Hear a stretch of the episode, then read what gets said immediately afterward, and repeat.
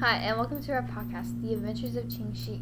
Today we will be talking about a well-known pirate named Ching Shi. Tell me more about this pirate. Ching Shi was a brilliant female pirate and she was a commander. She terrorized the China Sea in the 19th century. That's cool. What made this pirate so famous? While Ching Shi was a successful pirate during her lifetime, she controlled about 1,800 pirate ships and about 80,000 pirates. A part of why Ching Shi was so successful was because she was able to keep all of her riches and most of the pirates of her fleet were offered military positions. Wow. She sure did like to make herself well known. Has she ever been caught for the crime she committed? Surprisingly, she was never arrested. Another crime she committed was that if anyone refuses to do what she says, she executes them. Any more crimes?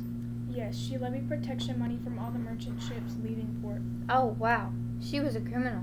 Yes, she was, but she started to lose grip of her fleet in 1810. Although she lost grip of her fleet, she was still pretty successful.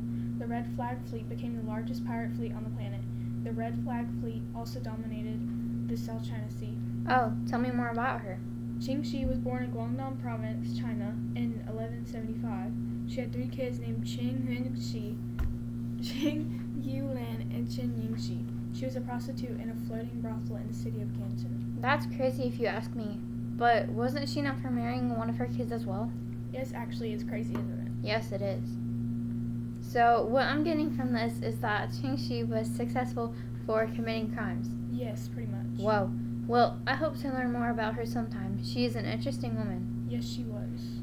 It's still pretty cool but odd that she committed many crimes but still got away with all of them. Yes, and it's so surprising because she was a well-known pirate, so I wonder how they never caught her. Yeah, it sure is weird. Well, thank you for telling me about Ching Shi and her life. Anytime. Bye.